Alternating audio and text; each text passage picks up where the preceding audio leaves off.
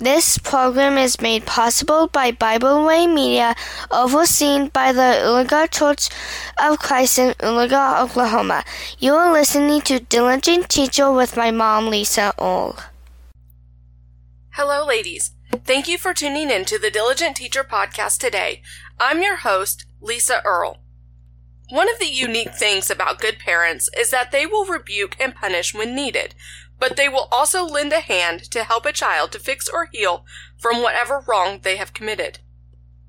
In the book of Job, in chapter 5, we read of this same thing being said of God. Let's read verses 17 and 18.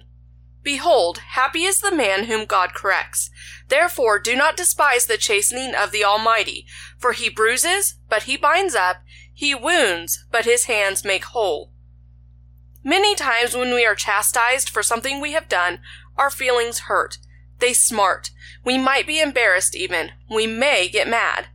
But the fact is that we did something wrong and it needed to be corrected. This verse says that we should be happy to be corrected. It doesn't feel good in the moment, but it is what is best for us in the long run. It is what is best for us in order to grow and become better. We should be happy that someone, whether it is our parents or God or some other authority figure, cares about us enough to want us to do better. While it might sting at first, we should be grateful for the help that is offered to better ourselves and to keep us out of hellfire. I really love how verse 18 helps to hold up verse 17 in Job 5. For he bruises, but he binds up. He wounds, but his hands make whole. In other words, God might punish us for something we have done, but he won't just leave us a tattered, ruined mess.